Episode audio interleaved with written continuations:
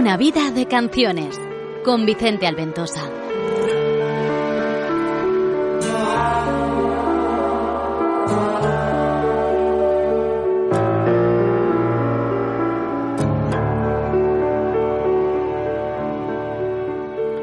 Saludos amigos de vuestro ante todo amigo Vicente Alventosa y bienvenidos a una nueva temporada de este programa que tantas alegrías y tantas emociones nos ha hecho despertar. Una vida de canciones. Un programa íntimo y musical que comenzamos creo recordar allá por el año 2012 en otra querida emisora de radio. Y un programa por el que han pasado muchos invitados que en muchos casos ya eran amigos y en otros tantos acabaron siendo amigos tras pasar por este programa. Unos invitados conocidos, famosos, públicos, normalmente por su ocupación o por su cargo. Por este programa han pasado escritores, artistas, eh, cocineros, eh, falleras mayores de Valencia, como es el caso de hoy, que son conocidos y reconocidos. Pero en este caso, sabéis que a nosotros nos importa más su faceta más personal. Nos gusta adentrarnos en sus recuerdos hasta donde ellos quieren compartir con nuestros oyentes para conocerles mejor, no por su faceta pública, que es la que sí que suele ser la conocida. Por tanto, vamos a ver hasta dónde abre su corazón Marina Cibera Moreno la fallera mayor de Valencia de las fallas del 2019 y fallera mayor de Valencia por siempre en el corazón de los valencianos. Qué feliz estoy de empezar una nueva temporada de este programa y qué feliz estoy de hacerlo contigo. Marina, ¿qué tal? Bienvenida a Play Radio. Hola, muchas gracias. Es un placer volver. Tengo muchas ganas de esta entrevista, la verdad. Es muy diferente a todo lo que haya podido hacer. Eso me suelen decir los amigos que pasan por el programa, porque en este caso, a ver, yo entiendo que en muchas entrevistas, como Fallera Mayor de Valencia, contaste cosas de tu vida, de tu familia, de tu vida fallera, pero este es un programa muy emocional. ¿eh? Así es, si es que recuerdo que cuando lo hablamos te dije, me parece una entrevista muy difícil, muy difícil, porque son cosas ya de la trayectoria de una vida entera, ¿no? ¿no? No solo de lo que a lo mejor puedo estar acostumbrada de las fallas, sino hablar de cosas personales, como dices tú, hablar de una forma más íntima, conocer facetas diferentes nuestras y eso en el fondo me gusta, pero a la vez y como que inquieta un poco, ¿no? ¿Te ha sido fácil quedarte con cinco canciones? Para nada, para nada. Creo que he hecho una lista de creo que 20 más o menos. y luego podríamos hacer más programas. Muchísimos. y yo creo que cualquiera que, que, hiciera una entrevista como esta le pasaría lo mismo, porque la gente que vivimos rodeados de música nos pasa eso. Y, y me costó mucho elegir 5, de hecho hubiera elegido 10 por lo menos solo para, para empezar. Pero bueno, hice una selección así principal y, y tengo ganas, a ver, de, de si te gustan. ¿Cómo estás? Muy bien, muy contenta, la verdad con, con ganas de volver un poco a nuestras vidas falleras, de recuperar todo ese tiempo perdido que creo que todos sentimos que, que nos ha llegado y, y desear que, que, las fallas ganen fuerza y sobre todo que, que, los falleros sigamos tan unidos como siempre. Todos tenemos creo que una, una experiencia, un capítulo de Netflix sobre el que basar una serie en nuestra vida con respecto a la pandemia. ¿Cómo ha sido tu experiencia? ¿Cómo has vivido ese, confinamiento, es estar un 16 de marzo en tu casa.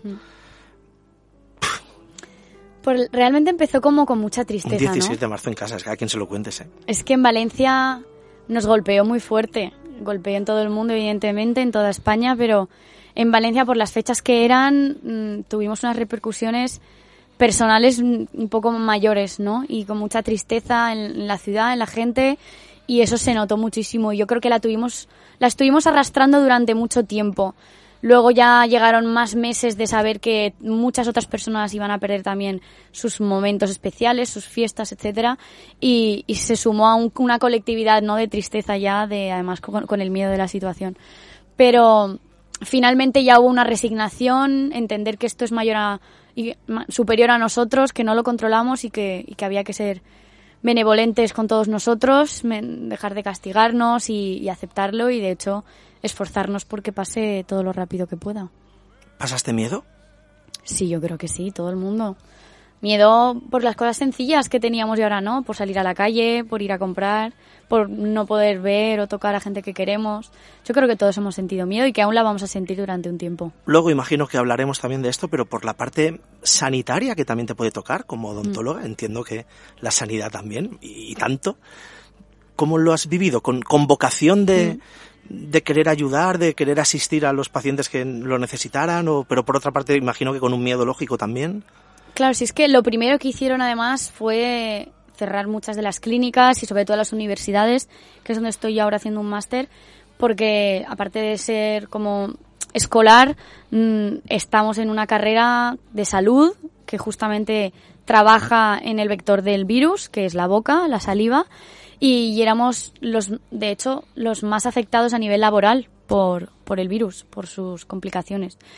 Entonces, yo he tenido muchas ganas siempre de poder mantener cierto trabajo por las dificultades que van a sentir personas y que no pueden acudir a, a clínicas, pero entender la responsabilidad que es como personas que trabajamos tocando a personas, viendo a personas muchísimas durante el día que entran y salen en un mismo recinto, es una profesión que ahora se puede considerar, pues eso, de riesgo, peligrosa y, y hay que comprometernos con lo que hemos elegido hacer en la vida, pero a la vez eh, tener en cuenta sus riesgos. Esta información podría ser valiosa para el locutor, que en este caso soy yo, y para los oyentes, pero tampoco es importante. ¿Las canciones las vamos a escuchar en un orden cronológico o no tiene por qué? En cualquier caso, yo sí que iniciaré el adentrarme en tus recuerdos de manera cronológica. Sí que lo he pensado un poco en orden cronológico, porque cuando intenté ordenarlas no se me ocurría ninguna otra forma, más que cómo habían ido llegando a mi vida, ¿no? Y aunque algunas de las que te voy a enseñar permanecen en mi vida a día de hoy, son canciones que tengo constantemente, por eso las he elegido, sí que se introdujeron en ella de una manera, pues eso, cronológica por edad y creo que se va a entender y se va a notar enseguida. Pues intentaremos conocer mejor a Marina Cibera a través de su selección de canciones. Vayamos al principio. ¿Qué recuerdas de, de tu infancia? tus primeros recuerdos con tus padres, eh, con tu hermana, que jugabas con ellos. ¿Cómo fue tu infancia? ¿Tu colegio? Yo tuve una infancia muy feliz porque siempre hemos tenido una familia que yo siempre he considerado grande porque hemos, sido, somos muchos primos, siempre estamos muy unidos con los tíos, los abuelos, de hacer mucha vida juntos, de los domingos siempre comer, cosas así que mantienen mucha relación. Entonces, a mí siempre me ha gustado mucho esa vida participativa de, de hacer juegos, de cuidar, al, porque yo era de las mayores, digamos, estamos mi hermana y yo y luego el resto de los primos.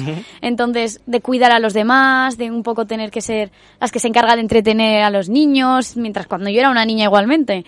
Y, y luego una vida también muy, siempre con mucha presencia de, de, la música. Mi padre es un amante de la música, mi madre tiene también muchos estilos distintos a mi padre, además más música tradicional española de cuando ella era joven y se la escuchaba su madre y me la ha inculcado a mí. Y mi padre también desde, fíjate que esta historia se me, me la cuenta, desde que estábamos en la tripa de mi madre, estando ya embarazada, él nos acercaba música y se la ponía en la tripa. Y para él siempre ha sido muy importante nuestra cultura musical. Y, por ejemplo, a la hora de, de querer un CD o de intentar algo de música, siempre nos ha dicho que la cultura él nunca va a decirnos que no. Entonces siempre me compra cualquier CD de música, por ejemplo también lo hace con los libros, pues la música siempre ha sido una gran parte de ello. He empezado a estudiar varios instrumentos en la vida y luego, más bien por falta mía de constancia que los he ido dejando, que por no, no amarlo suficiente, eh, y al final hice un instrumento yo que aprendí sola y, siempre me, ha participado. Y luego, además, estuve en un coro muchos, muchos años, que es un coro que viajó a Londres, con el que hemos cantado en el Palau de la Música muchas veces. Yo, de hecho, hice un solo en el Palau de la Música cantando. ¿Qué cantabas?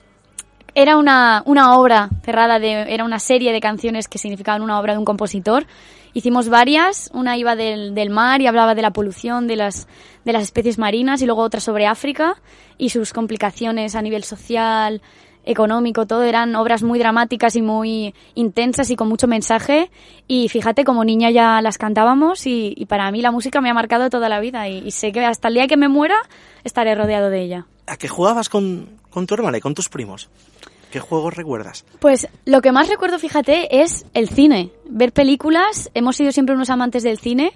Eh, tengo recuerdos de películas de todo tipo, desde muchos musicales, que es lo más frecuente yo creo que en niños pequeños, y luego muchos juegos de, de estar fuera, ¿no? Yo también creo que somos una generación que hemos tenido la suerte de que las tecnologías nos han llegado más tarde.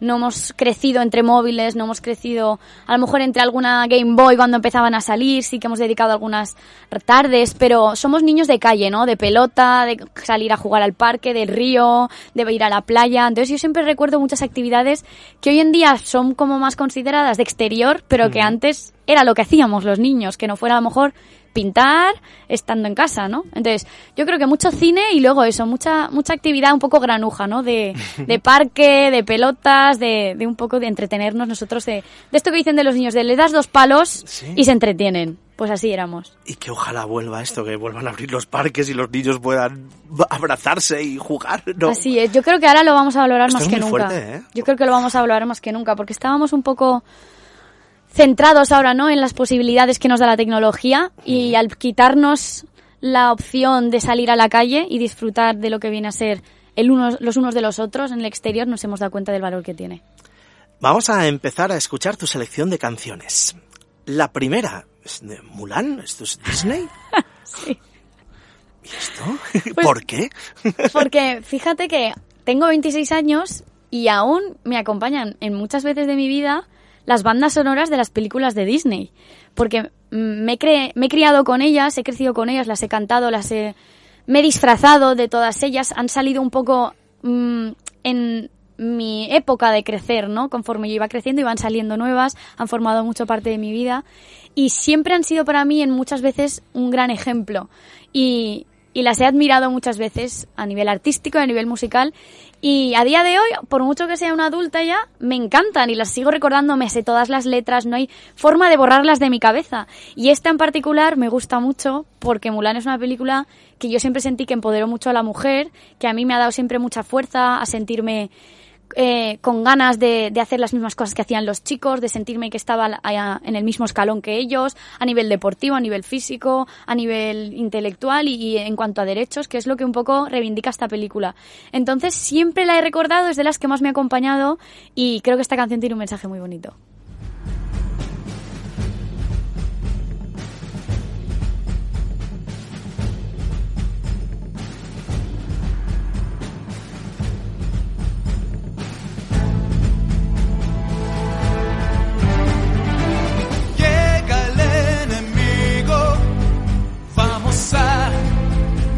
Me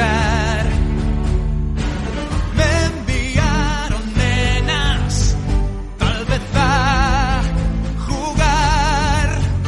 Hoy dais lástima, vais a aprender pasión de ver, valor, virtud. Pues yo ya lo logré,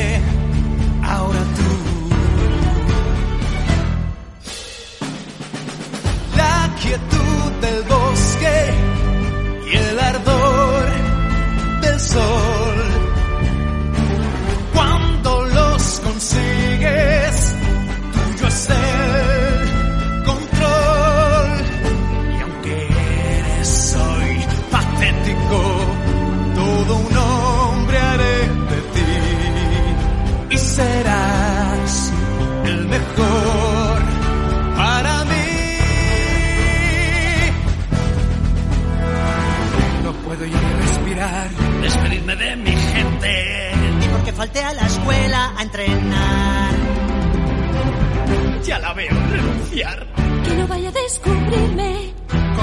hoy saber nadar.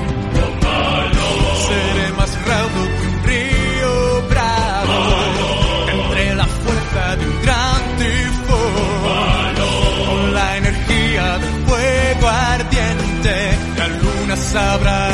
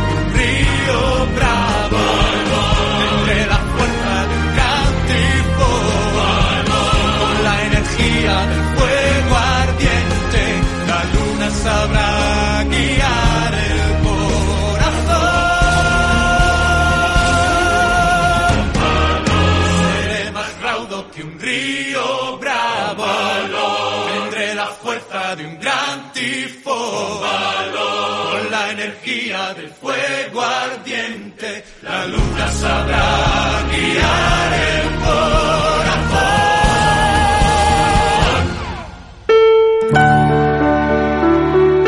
Qué maravilla empezar con sabor a Disney.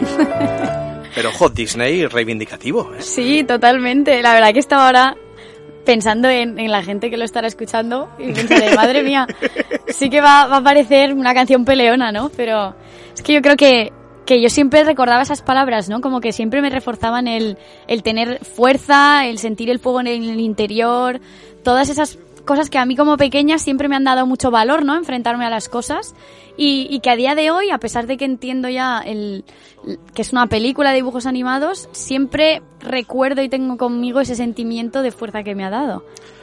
¿Te sabías la letra Sí. de manera absoluta? Sí, es que tengo un problema con recordar las letras de las canciones. Me las sé todas porque es que no lo tengo ni que pensar. A veces que las retengo por, por el puro placer de, de que es que me encantan. Hay, hay veces que estoy con gente y suena una radio de fondo con música o tenemos música y a lo mejor estamos haciendo cosas y se giran y me dicen, ¿te das cuenta de que cantas todas las canciones? Y yo, ay, lo siento, lo siento, y no me doy ni cuenta, pues.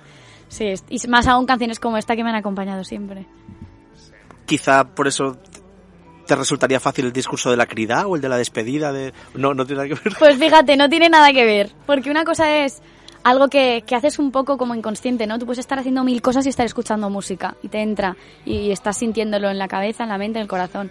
Pero escribir algo así con tanta importancia, con, con tantos años de anticipación, de decir qué bonito sería hacer una cría y de pronto que te toque hacerla, o un discurso relevante que sabes que, que vas a recordar tú y, y esperas que los falleros durante muchos años, la presión añadida es otra y ahí de hecho al revés, en cualquier momento crees que se te va a ir de la cabeza. Pues por lo que has dicho de, de, de tener bravura, de ser más fuerte que un tifón, yo de verdad que os admiro tremendamente a las falleras mayores de Valencia.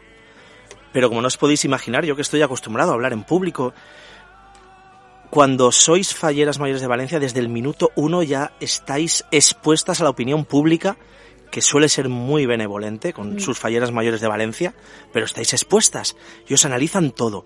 El discurso que tenéis que hacer delante de miles de personas, más otras tantas miles a través de la radio y la televisión, eso es una presión que seguramente ah, hay un poder que no sé si será de la Mare de Deu, de San José o de quien sea, que, que yo no sé cómo lo hacéis, te lo digo de verdad. Yo sinceramente tampoco sé cómo he aguantado tantas presiones que, que luego me dan, fíjate, es que es algo curioso, me da más miedo ahora echando la vista atrás que viviéndolo. Y ahora, por ejemplo, Eh, ¿Será verdad eso del poder? te lo juro, veo de nuevo la crida y, y me entra un miedo que ese día yo estaba, por ejemplo, nerviosa, pero lo veo y pienso, me moriría si tuviera que hacer una crida. Y hay veces que digo, uy, pero que si tú la has hecho, pero si tú ya la has hecho. Y, y es el respeto que se le tiene a esa situación, la relevancia, la relevancia que sabes que tiene para el mundo fallero, y, no puedes perderle el respeto ni el miedo jamás, por mucho que lo hayas hecho una vez, o yo creo que las hicieras 10 o 100, porque sabemos el papel que tiene un momento como ese, ¿no? En, en las fallas. ¿En qué te cambia la vida ser fallera mayor de Valencia? En absolutamente todo. Yo creo que para empezar te, te cambia las gafas con las que miras las fallas. Las ves de pronto de una manera diferente, porque ves la, la profundidad a la que alcanzan. Digamos que, que todos los falleros, es muy raro encontrar un fallero que haga absolutamente todo lo que existe en las fallas, ¿no? Hay muchos teatrers, hay gente muy de playbacks, hay gente que es de junta directiva, hay gente que es de niños, ¿no? De, de infantiles. Hay muchas formas distintas de vivir las fallas, pues cuando se es fallera mayor acabas tocando todas y cada una de ellas y te das cuenta de realmente la implicación que tienen las fallas, su alcance cultural, eh, la edad que existe en las fallas que es ilimitada, desde el más joven recién nacido hasta el que fallece al día siguiente por edad. Y, y esa es la maravilla de las fallas. Entonces te cambia sobre todo cómo las ves. Las respetas más, ves más su importancia en la sociedad valenciana y yo creo que ya a nivel mundial. Y, y luego a, nivel personal te cambia mucho porque te hace crecer como fallera, pero como persona. Te hace ser más valiente, te hace superar miedos, te hace entender el respeto a las cosas, te hace tener mucha paciencia, que yo creo que es necesaria en la vida ante muchas cosas. Entonces yo creo que, que es complicado salir de una, que, no, que, que es muy complicado salir de un año así sin haber mejorado en algún aspecto de tu vida. Antes lo hemos hablado de refilón, pero vámonos al... Creo que fue ya 11 de marzo, 12 de marzo. Suspenden las mascletas. 15 de marzo ya nos dicen que nos tenemos que quedar en casa. Tú has sido la última fallera mayor de Valencia que ha hecho el ciclo completo. Todos sabemos lo que le ha pasado a las falleras mayores de Valencia 2020. Vámonos a esos días, Marina. ¿Cómo reaccionas? ¿Escribes a Consuelo Llovey? ¿Te escribe ella a ti? ¿Te pide consejo? ¿Cómo, fue aquello? Pues yo creo que en ese momento todas tuvimos un poco de miedo de hablar a, a Consuelo, a Carla, a sus familias tal vez, porque pensábamos cómo los iba a tener que estar ardiendo los teléfonos, el momento de tristeza que iban a estar viviendo. Pero yo tuve la suerte de, al día siguiente, la primera mascleta cancelada, yo estaba colaborando, retransmitiendo las, las mascletas y estaba en la plaza y tuvimos que, retransmitir ese momento amargo, ¿no? Y ellas llegaron, llegaron a la plaza porque tenían la rueda de prensa para, para hablar de, la situación. Y llegaron a Corte de Honor y, Consuelo. Y tuve la suerte de poder darle un abrazo a ellas, a ella, a todas las chicas, y vivir un poco esa tristeza juntas y sobre todo intentar darles la fuerza y el apoyo que, que yo creo que iban a necesitar porque estaban todas como flanes, hechas polvo, se les notaba la tristeza en los ojos, en, en su estado de ánimo. Y, y yo creo que me sentí muy afortunada de poder ser una de las personas que les transmitió ese, esa fuerza tan necesaria o ese apoyo de, de que estamos contigo, estamos con vosotras, entendemos vuestro dolor. Y sobre todo creo que también además muy poco después fue cuando pusieron la, la mascarilla en, en la cabeza de, de la falla municipal y lo pude también ver en directo. Y me fue muy impactante y son recuerdos que llevaré siempre conmigo. Vamos a por la siguiente canción seleccionada por Marina Civera Moreno. ¿Es el bolero de la Alcudia? Así es. ¿Por qué? Pues porque yo soy un amante de los bailes regionales. em, crecieron en mí desde los 10 años y nunca jamás los he dejado. Llevo 16 años bailando y esta fue de las primeras canciones que yo aprendí a bailar. Esta es, esta es una versión de una filarmónica, pero al fin y al cabo es el bolero de la Alcudia que tiene evidentemente muchas versiones preciosas. eh, que en las que cantan, en las que no cantan, pero esta es la que yo, esta es de las que yo aprendí a bailar por primera vez y que es un poco un símbolo en, el grupo de bailes de mi falla que se llama el Cahuet, en el grupo de dances, y la hemos bailado todos los niños, todos los adultos, y es un poco el cierre de todas nuestras actuaciones. La bailamos en la falla siempre, en los bailes al carrer que hacemos el, el 16 o 17 de marzo, y la bailamos en un círculo, hacemos como una interpretación diferente, y bailamos todos en un círculo unidos, sin comienzo, sin final, y es lo que, lo que me ha acompañado toda la vida, la seguiré bailando siempre, y, no solo me parece una obra maestra a nivel musical, sino, sino los recuerdos que me traen.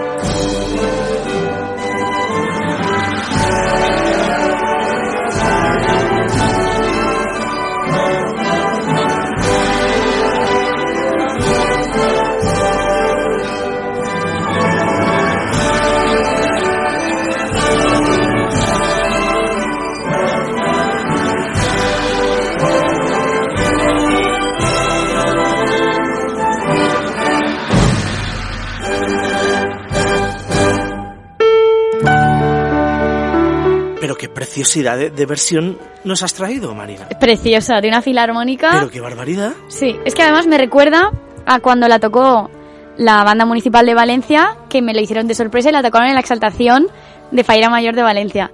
Y, y yo, claro, llorando, a moco tendido, porque encima bailaron a la digo. vez. Fue preciosa, primero fue instrumental, luego fue como en bailes y luego ya cantaron además. Y recuerdo que cogí una llorera porque me había acompañado toda la vida y verme sentada al lado del alcalde esperando a recibir mi banda como Falla Mayor de Valencia y escucharla, para mí fue extraordinario. O sea, es ineludiblemente la música de tu vida, ¿no? Sí. Este bolero de la Alcudia y otras, ¿no? De Sí. bailes regionales. Tal cual, de muchos años además, de muchos, muchos años de mi vida en los que están presentes. Luego además también me hicieron una sorpresa y en la crida, en el espectáculo que, que hacen siempre previo a que subamos a- allí a la tarima, eh, de pronto sonó también en formato instrumental y recuerdo que me llevé una sorpresa que abrí la boca así, hice un suspiro y Pere me dijo, sorpresa, porque él también sabe mucho lo que yo adoraba esta, este bolero, que además los boleros me, me encantan en general. Y, y sí, no solo ha significado mucho para mí desde pequeña, sino que además ahora tengo recuerdos de ella también en mi año de fallera mayor. Háblame de pequeña en tu falla. Tu falla. Tu falla, ¿no? Que, que ha sido para ti. Fuiste de la corte de honor infantil también, ¿no? Mm. Sí, así Pero bueno, es. tu vida de infantil en la falla. Yo creo que fue una vida muy divertida, porque siempre recuerdo mucha actividad, como además mi falla es de un barrio, es del barrio San José, tiene mucho tiene mucho recorrido, ¿no? Tiene muchas calles, muchas presencias de familias, muchos niños, hay mucha vida. Somos una falla relativamente grande por eso, porque no somos el típico cruce de calles falleros, somos un barrio entero y eso se nota, ¿no? En la vida que tiene, en las ganas de, de bajar a la falla, de hacer actividades y, y siempre me ha encantado. Luego además siempre me acabé uniendo también a gente un poco más mayor y por eso descubrí los bailes regionales, descubrí ciertas actividades eh, gracias a que ellos ya las controlaban, ¿no? Y que ya las conocían con, con mayor precisión y, y siempre me ha encantado un poco ver a esos mayores, que creo que es una de las magias de las fallas, que es aprender de ellos, ver cómo hacen las cosas, ver esas familias, cómo tienen todas esas generaciones en la falla y que han ido aprendiendo de ellos. Yo creo que eso es el mayor ejemplo de niña en la falla que me he llevado. Me has comentado antes, eh, mientras escuchábamos el bolero de la Alcudia, que has, o de las últimas veces que has bailado por la pandemia, fue online. Sí. Esto es muy heavy, ¿no? Sí, porque tuvimos mucha tristeza cuando vimos que evidentemente la, la danza a la Verge no se iba a realizar. Yo había tenido la suerte de hacerla el año anterior y bueno, los años anteriores la he bailado creo que tres o cuatro veces ya. Me encanta, pero el año pasado evidentemente como fallera mayor de Valencia y, y fue una de las experiencias más bonitas que he vivido como, como amante de los bailes regionales y fallera. Y, y hacerla como falla mayor de Valencia fue para mí una gran suerte y de lo que más voy a recordar del año. Pues este año al cancelarse el, el Forcat, que es el grupo de bailes con el que yo fui invitada y con el que bailé el segundo día de danza, el sábado, em, y tuvieron la idea de hacer una danza online para cualquiera que se quisiera apuntar. y nos invitaron a mi hermana y a mí, que ya nos invitaron el año pasado, bailamos juntas y, y fue una experiencia muy divertida que quitó un poco ese sabor amargo de no poder bailarla en la plaza y, y bailamos, fíjate, en el terrado de mi casa para tener espacio y todo poniendo el móvil, el ordenador que nos grababa y todo y, y conectados y, y se veía ahí el cielo. Fue una experiencia la verdad que muy divertida que fue un poco compensatorio, ¿no? Por esas, ese baile que no pudimos hacer. Es una pregunta un poco personal, pero hasta donde quieras contestar o... La Mare de Deu, ¿qué es para ti? ¿Qué supone para ti? Y, y a donde quiero llegar yo es si al ser fallera mayor de Valencia, ¿la Mare de Deu es más o se siente más cercana o, es igual, se sea fallera mayor de Valencia o se sea fallera o valenciana? Yo creo que toda valenciana la, la siente cerca, independientemente del cargo que pueda ostentar, porque siempre ha tenido un papel en, en nuestras vidas desde que empezamos a ser falleras, desde que nacemos o nos criamos en Valencia. Y el, el papel que yo más creo que tiene, o que he visto como fallera mayor que tiene, es como de unión a los falleros. Cada uno, si te fijas, somos de una falla, hacemos de unas, las cosas de una manera. Tenemos muchas diferencias los falleros entre nosotros, pero algo que siempre nos une y que siempre nos, nos da esa sensación de unidad, muchas veces es la Verge. Es esa, esa mare dels desamparats en los que todos nos sentimos identificados y a la que todos tenemos ganas de darle las gracias porque sentimos que, que nos cuida, que nos vigila y que siempre va a ser un ejemplo a seguir por todos nosotros que, que tenemos esas ganas de, de ayudar a los demás, de valorar las cosas y, y lo afortunados que somos y cómo hay que ayudar a aquellos que lo son menos. Hemos hablado de la mare del cel. Vamos a hablar de la mare de la tierra. ¿Qué, qué te apetece decir a los oyentes de tu madre, de tu padre, de tu hermana, de, la- de la familia más cercana? ¿Qué, qué te aportan? ¿Qué suponen? Pues siempre he pensado que la familia es muy importante y sobre todo la familia cercana que son los que tienen que dar ese apoyo incondicional, ¿no? Pase lo que pase, siempre cuando te equivocas, cuando no, cuando lo haces bien y cuando lo haces mal. Y en momentos de tanta presión, de, de, de, como tú dices, de tanta presencia pública en la que tantas veces lo puedes hacer mal y, y que tantas opiniones vas a crear que no tienen por qué ser siempre buenas, etcétera, es muy importante tenerlos cerca y, que hayan sabido, sabido acompañarme en todo, apoyarme, dejar muchas veces sus propios deseos o sus propias responsabilidades de lado por esta que me ha tocado a mí vivir con tanta suerte. Entonces, dar las gracias por esa gentileza, ¿no? De aparcar muchas veces su vida por el momento único que estaba viviendo yo en la mía. Y para mí eso es algo que siempre les agradeceré, tanto a mis padres como a mi hermana y mi tía Espe, por ejemplo, que son los más cercanos a mí, que, que son los que más presentes he tenido durante el año, pero evidentemente sobre todo mi madre, que es con la que, con la que he hecho todo mano a mano. Siempre estaré agradecida y siempre me sentiré un poco como en deuda, ¿no? De saber ese, ese orgullo que, sintieron por mí y que sé que siempre he visto en sus ojos cada vez que subía al escenario, cada vez que me vestían, cada vez que hablaba y que nunca han dejado de, de enseñarme. ¿Hay días malos en una fallera mayor de Valencia? ¿Hay días malos en la vida? Sí. Evidentemente. Entonces, el año fallera mayor es, es 365 días más de tu vida. Es un día bueno, hay un día en el que estás cansada, pero yo creo que la suerte de ser fallera mayor de Valencia es que se te, se te olvida. A mí se me olvida el cansancio. Porque yo creo que lo que más a lo mejor puedes notar es la falta de sueño. Porque las ganas, por lo menos en mi caso, siempre se me han mantenido al mismo nivel. Siempre tenido una ilusión genuina por cada acto al que he ido porque si te paras a pensarlo, cada acto lo vives una vez. Da igual que sea una presentación y ayer tuviste otra. Es una presentación diferente, en una falla diferente, con falleros diferentes. Entonces, cada acto al que vas a ir lo vas a vivir exclusivamente una vez. Si te lo pierdes, si no lo vives eh, en sus máximas posibilidades, si no si te fueras pronto a casa, siempre te lo vas a perder y nunca lo vas a recuperar. Y yo ese es un concepto que siempre he tenido muy claro. Tal vez fue por tener la suerte de vivirlo como corte infantil en 2006, que, que supe ver esa brevedad del año, ¿no? Ese no retorno de las cosas, pero yo siempre lo he vivido así. Entonces, hasta cuando tienes un día en el que estás cansada, en el que no has dormido, en el que incluso te encuentras mal o estás enferma, tienes fiebre y no quieres quedarte en casa porque no te ves capaz de perderte algo, dices, ¿cómo voy a no ir? Incluso por la gente que sabes que te está esperando, que esa mañana se han levantado, también se han vestido, se han peinado y que saben que, que vas a ir a un acto y que vas a representar a Valencia en- con tu nombre. Entonces, yo creo que el cansancio se olvida. En el momento en el que sales de casa, incluso sales del coche, esas cosas desaparecen. Y de hecho hay días en los que ya de repente dices, fíjate que yo salido de casa cansada, son las 2 de la mañana y no me quiero ni ir a mi casa. Y mañana a las 8 tengo que estar en un acto otra vez. Pero ya te da igual, porque eres feliz, porque tu corazón está lleno, porque te ríes, porque disfrutas, porque aprendes, porque lo vives con la corte, con la, con la gente y con, la, con Sara, con, con la enfermera infantil, con sus niñas. Y de pronto todo eso que podía ser incluso algo pesado se convierte en algo muy ligero. La siguiente canción seleccionada por Marina Civera es de Annie B. Sweet, Take On Me. Así es. Es una versión de la canción de Aja que, que yo creo que todos hemos escuchado, que no sé si será de los 80 más o menos. Es ochentera y creo, si no me equivoco. Y, que todos hemos oído, pero esta es una versión muy dulce porque es a ukelele.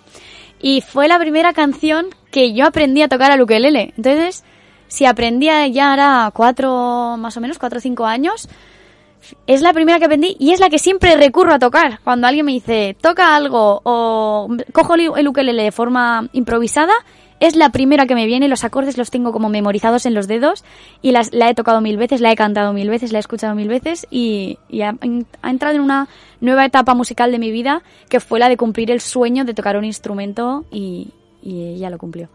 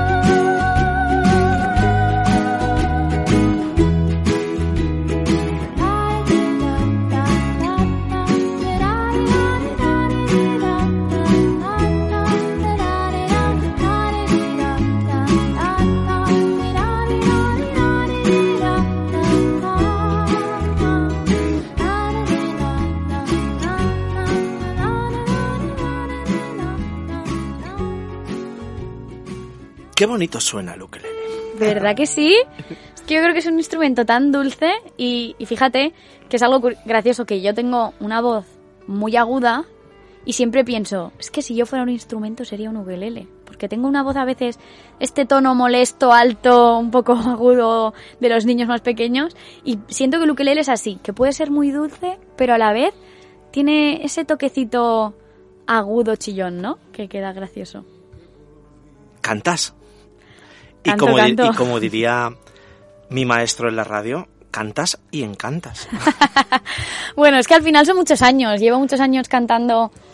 He estudiado, bueno, he estudiado, he, he formado parte de un coro muchos años y, y me ha encantado siempre, siempre. Es como la gente que va silbando y no se da cuenta, pues yo voy cantando y no me doy cuenta.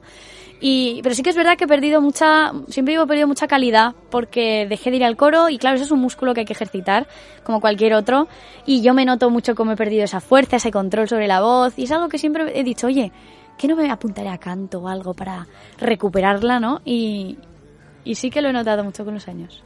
¿Qué querías ser de mayor?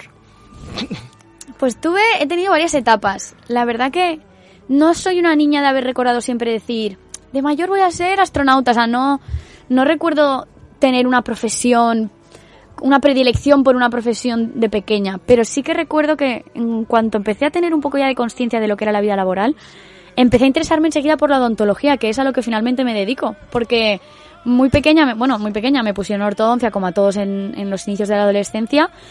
Y, tenía tanta curiosidad de lo que me hacían. Siempre decía, ¿me dejáis un espejo? Y me asomaba y veía lo que me estaban haciendo. y, me, y yo, ¿me explicas lo que haces? Y me lo contaban. Y yo que pensaba, me encanta porque era muy manual, muy técnico, muy, muy científico. Y a mí es lo que siempre me ha llamado más la atención. Luego sí que desarrollé una pasión por el cine muy grande que a día de hoy sigo pensando que en algún momento voy a detener las cosas y dedicarme a, a estudiar cine, aunque sea ¿Qué me dices? aunque sea en un lado, aunque sea en mi tiempo libre, porque la profesión que ahora he conseguido ya introducirme en ella, como es la odontología, me encanta y cada día me gusta más, pero es que el cine siempre vuelve, es como un run run que tengo ahí, de hecho, yo estaba, yo estaba entre ellas, yo quería o cine o estudiar, di- encima estudiar dirección cinematográfica o estudiar odontología. Y finalmente estudié odontología y pensé algún día haré algo respecto al cine. Y, siempre he pensado también incluso estudiar doblaje. Con Rafa Martí lo he hablado muchas veces, se lo he dicho, le he escrito y le he dicho, quiero estudiar Nos estará doblaje. escuchando seguro. Seguro, seguro. Y le, escribí y le dije, me encantaría hacer algún curso de doblaje, ¿qué me recomiendas? Porque es que me, me encanta y, y mi madre siempre me lo ha dicho, cuando estamos viendo películas o lo que sea, siempre me sé los guiones de memoria, me fijo en los planos, le digo, ¿te has dado cuenta de este plano que han grabado? Digo, fíjate que eso es por algo, esto significa algo. Y luego siempre me ha dicho, sí que, tienes, sí que tendrías que haber estudiado cine, oye. Y yo siempre pienso, algún día, puede que algún día algo haga. ¿Has viajado mucho? Todo lo que he podido. He viajado, yo considero que sí, que, que bastante. No todo lo lejos que a mí me gustaría. Porque creo que al final nunca he abandonado Eu- Europa. Mm, No he ido más allá. Y, Háblame bueno, de- fui, a- háblame- fui a, mentira, fui a México. Háblame de países. ¿México? Fui a. México, que eso es lo más lejos que me he ido yo. Pero, por ejemplo, pues he estado evidentemente en Francia, que además tengo familia allí y porque me gusta mucho París. He estado en Inglaterra, he estado en Praga, he estado en Italia. ¿En Italia he estado? No, en Italia no he estado, fíjate. Sí, sí que he estado, he estado en Roma. Fui a Roma y me encantó Roma, fue preciosa. Luego por España también me he movido muchísimo. He estado, pues eso, fui a México y, y no sé a lo mejor cuál me pueda estar saltando, pero bueno, estuve en Grecia, que además fui este año como Fallera Mayor de Valencia el año pasado. Y he estado en Portugal, entonces siempre he estado muy cerquita de casa, ¿no? ¿Y has viajado después de ser fallera mayor de Valencia? Quiero decir, ¿te Sí. reconocieron allende los mares o No, no me reconocieron, no, no, que va. Fuera de Valencia sí, me han reconocido.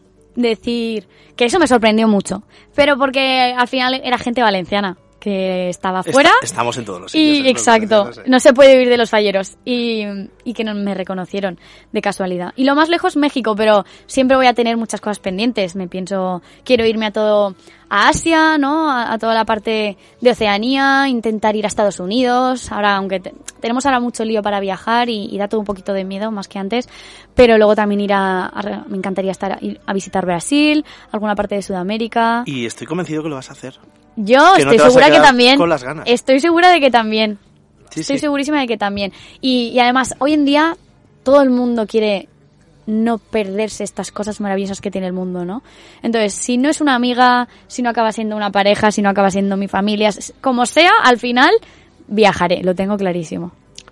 La siguiente canción seleccionada también tiene mucho que ver con las fallas. Sí, la que más, la que más tiene que ver, así es. Sí, es la Suite Fallera Mayor de Valencia, es la suerte de poder escucharla y entender lo que es desfilar con ella, porque eh, algo que yo no sabía, yo creo que a lo mejor sí que lo sabía, pero no llegaba a entender realmente la importancia que tenía, es como con esta canción solo es como una norma no escrita en la que solo se permite desfilar a las ferias mayores de Valencia. Entonces, cuando me lo dijeron y me dijeron, es que con esta canción solo desfilas tú. En teoría no puede desfilar nadie más con ella. Cuando la banda, de hecho, no existe partitura. Siempre dicen, no existe partitura porque pertenece a Valencia, a la banda municipal de Valencia, y solo ellos la pueden tocar. Y es cuando te la tocan al desfilar en la exaltación y nadie más puede tocarla. Entonces, me fascinó esa historia y, como la solemnidad y el privilegio que es escucharla. Y recuerdo la última vez que desfilé con ella, que fíjate que, que fue un poco, no trampa, pero la, la suerte de que como el homenaje de Fire Mayor Valencia que me realizó mi falla, mi comisión fue en noviembre, fue ahí la última vez que la escuché. Y como despedida mía, desfilé con ella. Uf, se está poniendo todo de punta de escuchar esto. Imagínate ¿eh? a mí. Tanto tiempo.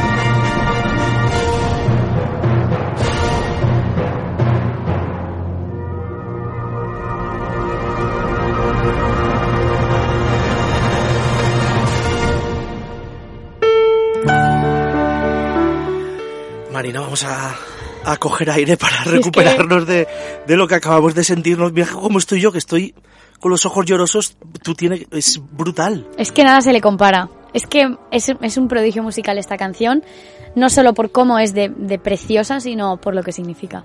Yo la verdad que cada vez que la escucho mi corazón sonríe Ha habido un momento que has cerrado los ojos Sí. escuchándola. por, por reconocer las notas, porque las he vivido las mismas notas de maneras tan diferentes, en sitios tan distintos, que, que sí, que me encanta envolverme en ellas, la verdad.